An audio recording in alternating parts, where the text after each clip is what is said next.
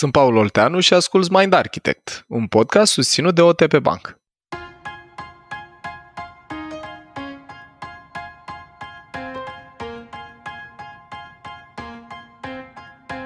Te-ai întrebat vreodată cât timp reușește călărețul tău să stea concentrat pe o anumită activitate?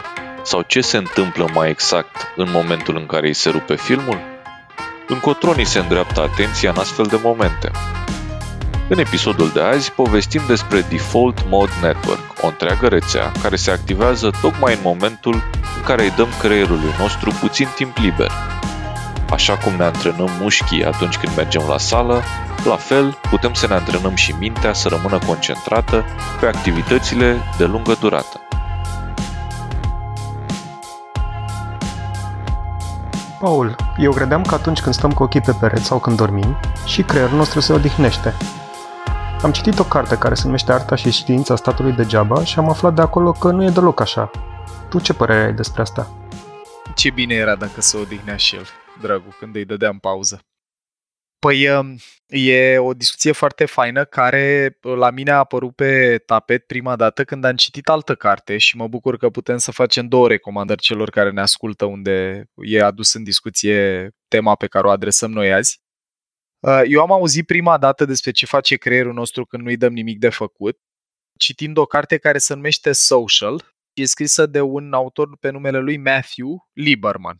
Și, dragilor, ce se pare că se întâmplă în capul nostru când îi dăm creierului un moment de timp liber, deci când nu ne focalizăm conștient atenția pe un task, e că se activează o rețea de fiecare dată aceeași, pe care neurocercetătorii au numit-o Default Mode Network sau Default Network System în funcție de cartea pe care o citim, o să vedem alt nume.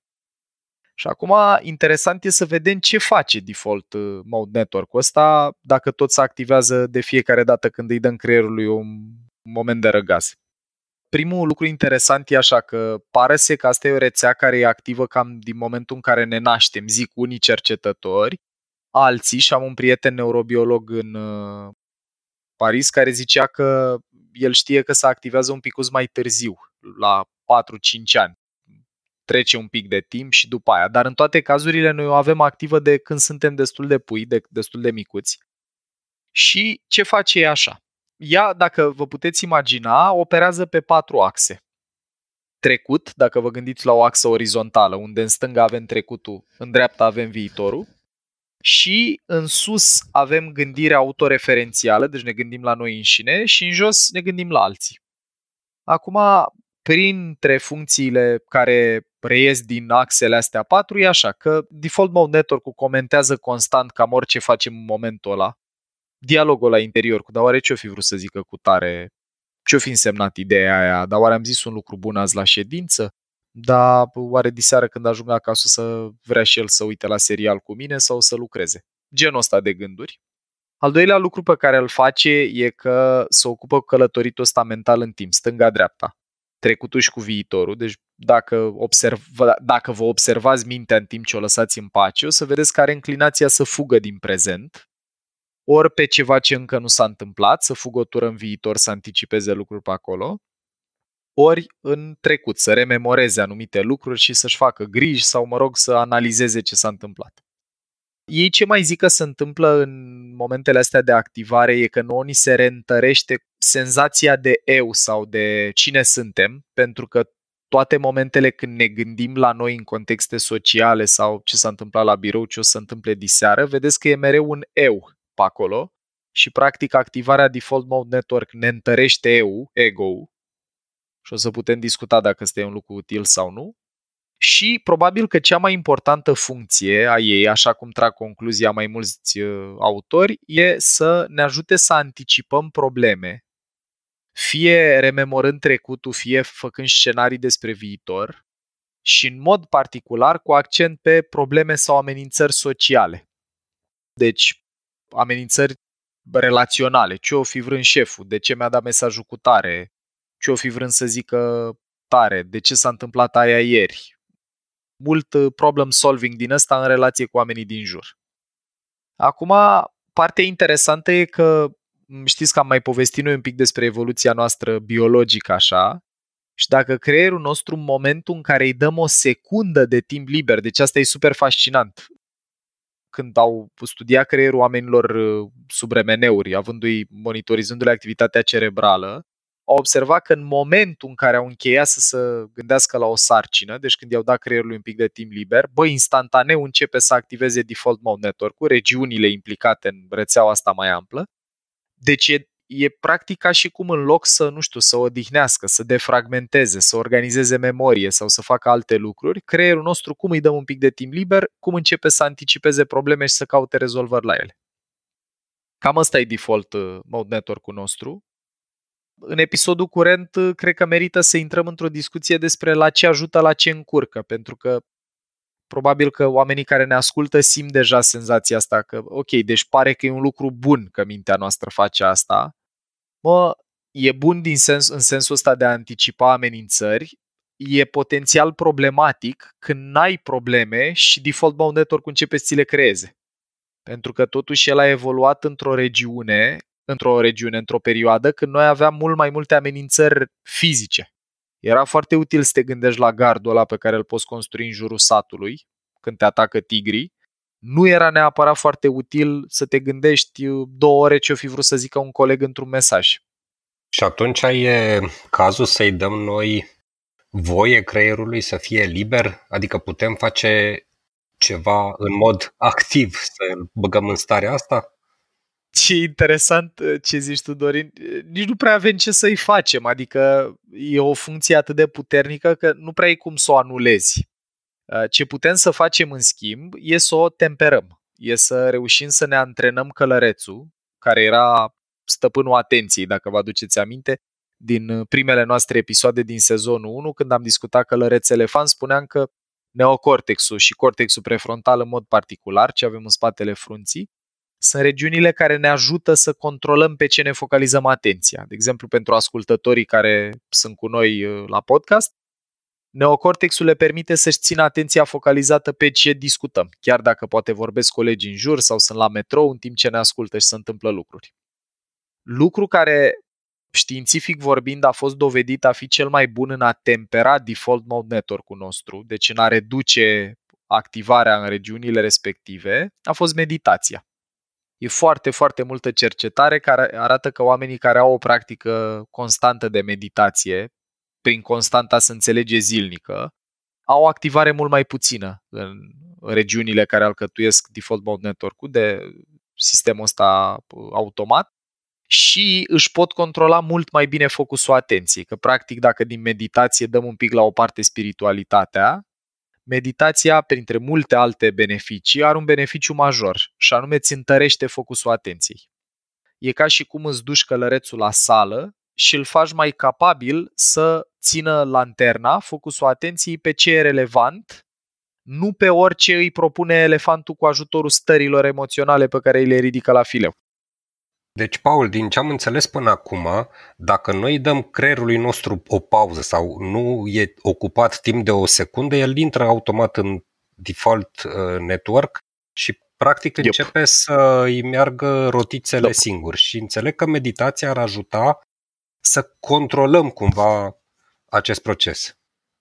Meditația e unul din cele mai probate și documentate științific, uh, una din cele mai probate și documentate practici, care, dacă sunt uh, păstrate, deci mm, într-una din cărțile pe care le-am citit, care se cheamă uh, The Neuroscience of Change, e scrisă de o autoare Kelly McGonigal, o cheamă, ce povestește e că, de exemplu, după 8 săptămâni de meditație sau training de mindfulness, antrenament din ăsta de a fi prezent și conectat cu ce se întâmplă în jur, cuvântul magic mindfulness, creierul nostru reduce activitatea din default mode network și nu doar în momentele respective.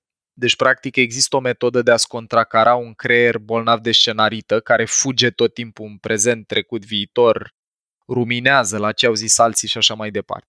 Meditația, dragilor, ca să vorbim neuroștiințific despre subiect, întărește călărețul neocortexul nostru și în mod particular cortexul prefrontal, ce avem în spatele funcții, se ocupă cu foc- focusul atenției. E regiunea care știe să țină atenția focalizată pe un lucru sau pe altul. Meditația e, metaforic vorbind, ca și cum ai duce călărețul la sală. Adică dacă din practica de meditație dai la o parte spiritualitatea și efectiv îți antrenezi atenția să rămână pe respirație, când apar gânduri, și acolo e activarea Default Mode Network, și îți observi gândurile și le aduci înapoi pe respirație, sau pe orice altceva meditezi, că poți să meditezi la un copac, poți să meditezi la respirație. Ideea e să găsești ceva care pe tine te ajută și îți cultivă practica asta. Cu atât devenim mai capabil să controlăm focusul atenției și cu cât abilitatea asta e mai bine dezvoltată și călărețul e mai puternic, cu atât scade activarea în default mode network. Sau mă rog, scade în sensul că devine mult mai în controlul nostru. Nu ne mai zice creierul la ce vrea să ne gândim, ci începem să-i spunem noi la ce vrem. Asta înseamnă că meditația poate produce și modificări structurale în creier? La asta te referi?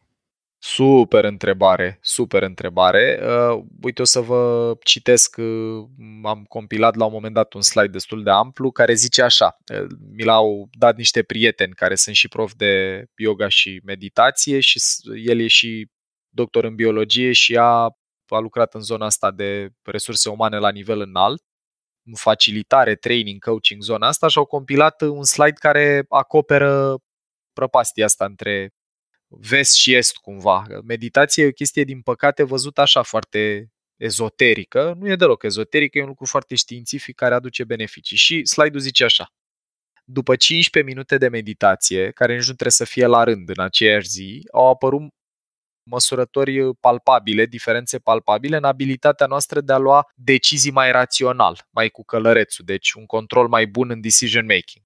După 100 de minute de practică, repet, nu trebuie să fie 100 de minute într-o zi, poate să fie 10 azi, 10 mâine, timp de 10 uh, zile, îmbunătățirea atenției și a abilității de a te autoregla emoțional, deci scade timpul de cât e nevoie ca să-și revină călărețul după ce pică după elefant, după două săptămâni crește, crește performanța cognitivă în sensul că sunt raportate îmbunătățiri la testări standardizate. În America au o chestie care se cheamă GRE scores și oamenii care au practicat 10 minute meditație timp de două săptămâni, deci un total de 140 de minute, au avut scoruri palpabil mai mari.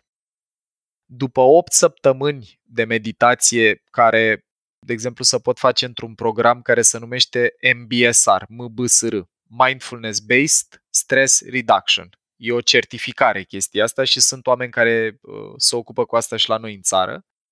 Apar așa. O modificare către uh, activare dominantă în emisfera stângă, care neuroștiințific vorbind e mai degrabă căminul emoțiilor pozitive, iar emisfera dreaptă mai degrabă alora mai puțin pozitive îmbunătățiri în stare generală, tonus emoțional, nivel de energie, angajament în relație cu munca și o scădere palpabilă a anxietății, plus, pe măsuratele o îmbunătățire a sistemului imunitar. Cât de predispuși erau voluntarii să se îmbolnăvească de virus, de răceală, fără meditație și după 8 săptămâni. Și ca să revin la ce ai întrebat tu, Anca, după 1000 plus ore, deci durează ceva, dar e realizabil totuși în niște ani, apar modificări structurale, structurale în creier, printre care o să numesc vreo două, trei pe care le știu. Deci, o activare mult mai puternică și bună în cortexul prefrontal și un control mai mare pe atenție, creșterea hipocampului, regiunii alea implicate în memorie și orientare spațială temporală, și o diminuare a activității amigdalei, care vă amintiți voi de la episodul despre deturnare emoțională, era principala regiune care comanda preluarea controlului de către elefant. E alarma noastră de incendiu, cum i-am zis atunci, care veghează după amenințări. Deci da, meditația produce modificări structurale în creier. Aș vrea și eu să te întreb că te-am auzit uh, pronunțând înainte un termen și cel puțin în mintea mea și cât am observat și la alții, s-ar putea să fie o confuzie. Ce este mindfulness atunci? Sau putem vorbi de o diferență sau de o, uh, nu știu, extrapolare între mindfulness și meditație? E o suprapunere, i-aș zice. Dragilor, conceptele astea sunt destul de simple, dar noi le-am inflamat foarte tare așa în literatură și în articole că au devenit foarte relevante și nu e de mirare că au devenit relevante, că noi într-un fel trăim în cel mai mișto moment să fim în viață, dacă te uiți obiectiv la date, longevitate, prosperitate și așa mai departe, și trăim în cea mai depresivă și anxioasă perioadă din istoria omenirii, deci e o problemă la filtre.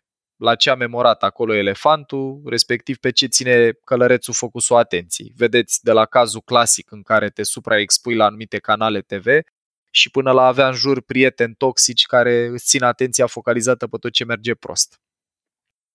Mindfulness-ul este capacitatea noastră de a ne ține atenția focalizată pe un lucru fără să-l judecăm. Deci e o formă de prezență. Cel mai simplu exemplu posibil, eu am mers acum câțiva ani la o conferință ținută de un prof de, din Asia, un prof de meditație din Asia, care ne-a dat un exemplu foarte mișto, cu mine a rămas foarte prezent. Ne-a dat fiecărora câte o stafidă și ne-a zis celor din sală să o mâncăm timp de un minut o stafidă. Eu sunt persoana care poate să inhaleze un fel întreg de mâncare în 3 minute. De când făceam volei, am rămas cu reflexul ăsta să mănânc repede. Foarte mișto a fost experiența, deci super, super interesantă, pentru că mi-am dat seama, având toată atenția pe chestia asta, deci nu mă uitam la telefon, în timpul ăsta nu vorbeam cu nimeni, nu mă uitam la televizor, am avut toată atenția focalizată pe stafida aia, am mâncat practic foarte prezent, foarte mindful. Și senzația a fost incredibilă. Nu mi-am dat seama câte straturi de gust poate să aibă o amărâtă de stafidă. Dacă extrapolăm uh, experimentul ăsta cu stafida la alte aspecte ale vieții noastre, putem să ne dăm seama câte lucruri de fapt ratăm, pentru că nu mai trăim prezenți, nu mai suntem mindful în relație cu ce facem. De la peisaje potențial frumoase în drumul către birou în fiecare zi cu mașina, la oameni interesanți poate în metrou care ne-ar da o stare pozitivă dacă i-am privi și așa mai departe, suntem atât de blocați în propriile gânduri și în propriile probleme, deci o hiperactivare în default uh, mode network-ul ăsta, încât uh, pierdem frumusețea din jur. Și uh, un exemplu bunicel e ce se întâmplă cu oamenii care n-au de ales decât să-și țină atenția focalizată pe diferite lucruri.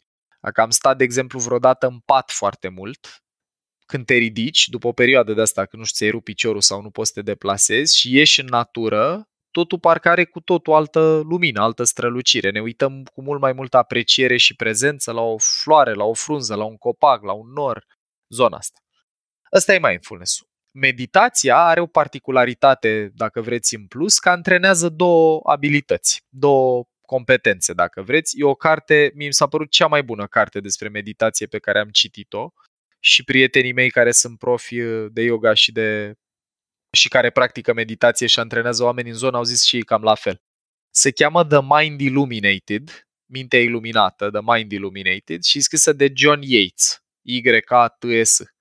Și el zice așa că practica de meditație trebuie să facă două lucruri.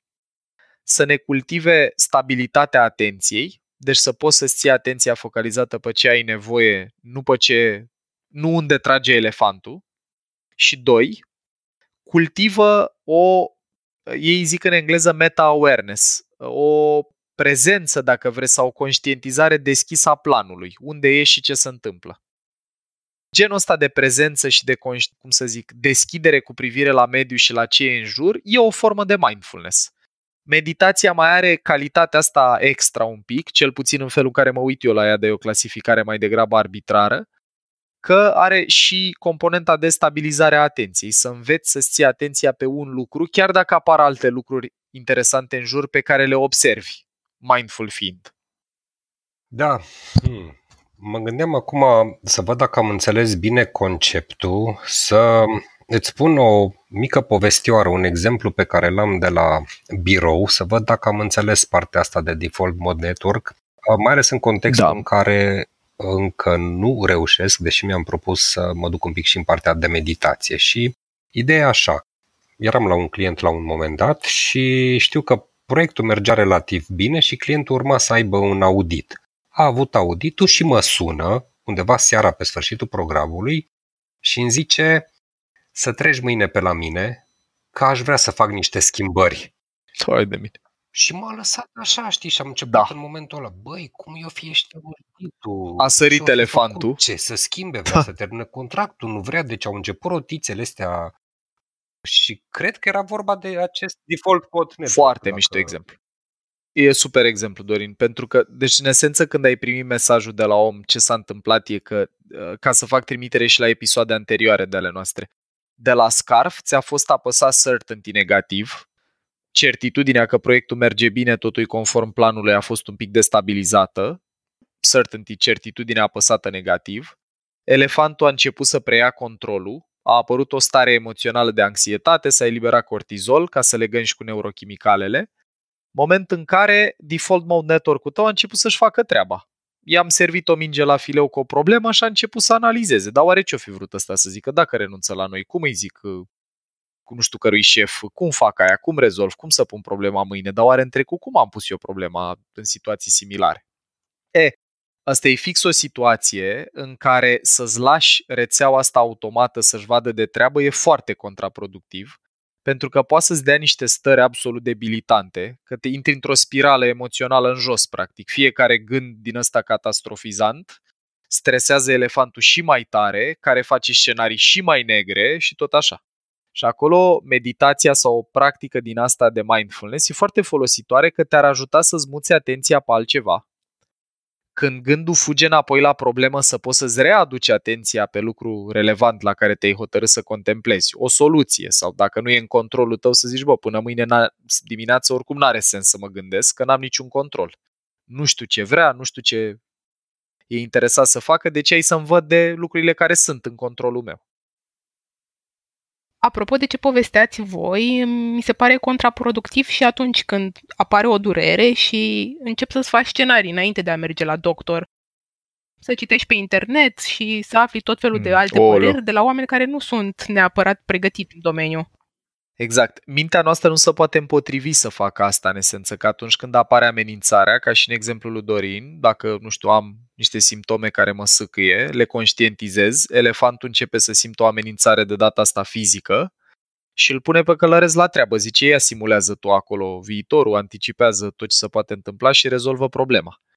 Part, aspectul negativ în genul ăsta de cascadă cognitivă în care îți lași creierul să zburde, lași rețeaua asta să-și facă treaba, e că consumă foarte multă energie, deci te poți simți epuizat după o zi de scenarită și sunt șanse foarte mari că o să tragă concluzii greșite, că faptul că faci multe scenarii nu-ți dă neapărat expertiză, cum e exemplul tău cu doctorul.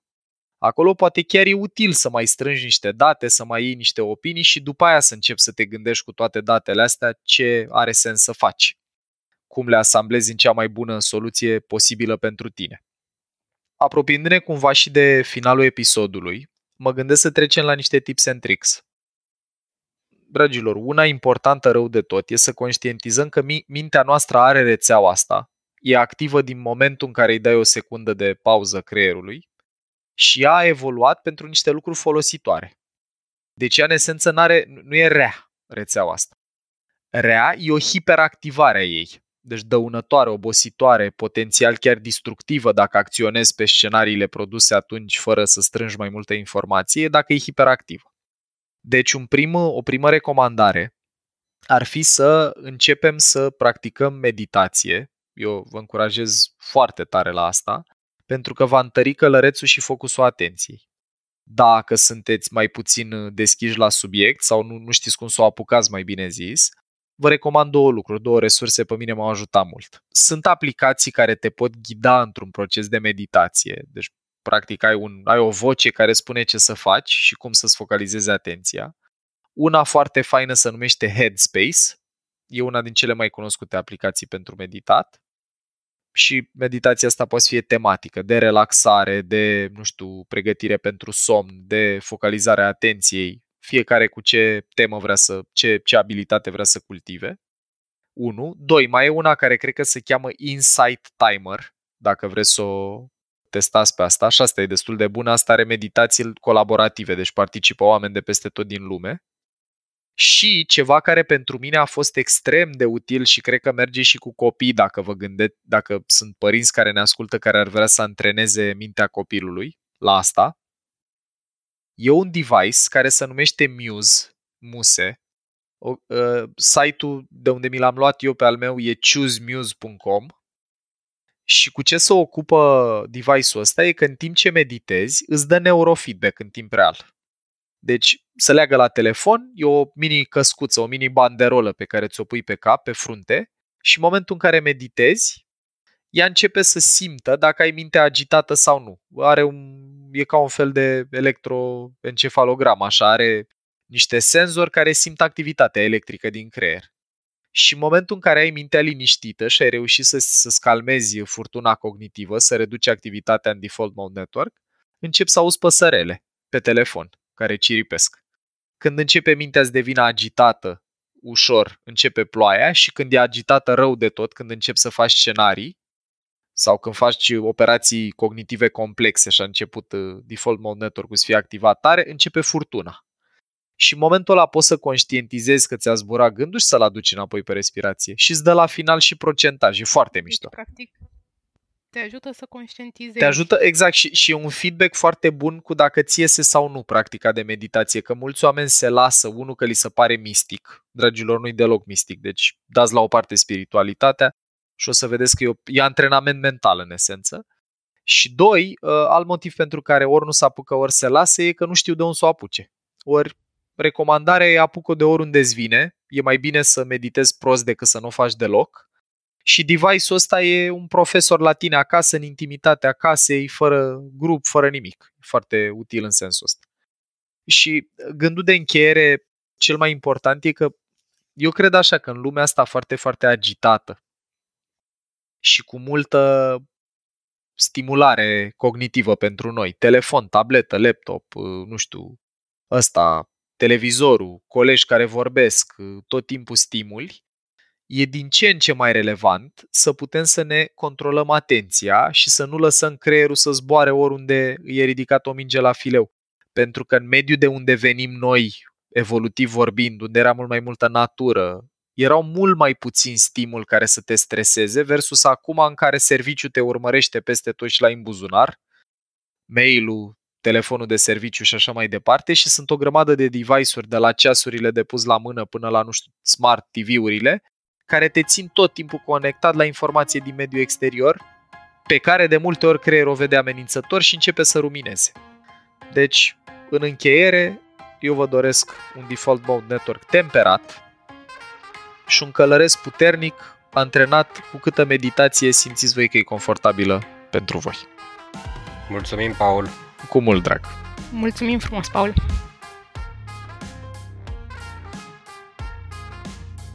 Ai ascultat un episod din Mind Architect, un podcast al lui Paul Olteanu și al invitaților lui, Anca, Tudor și Dorin.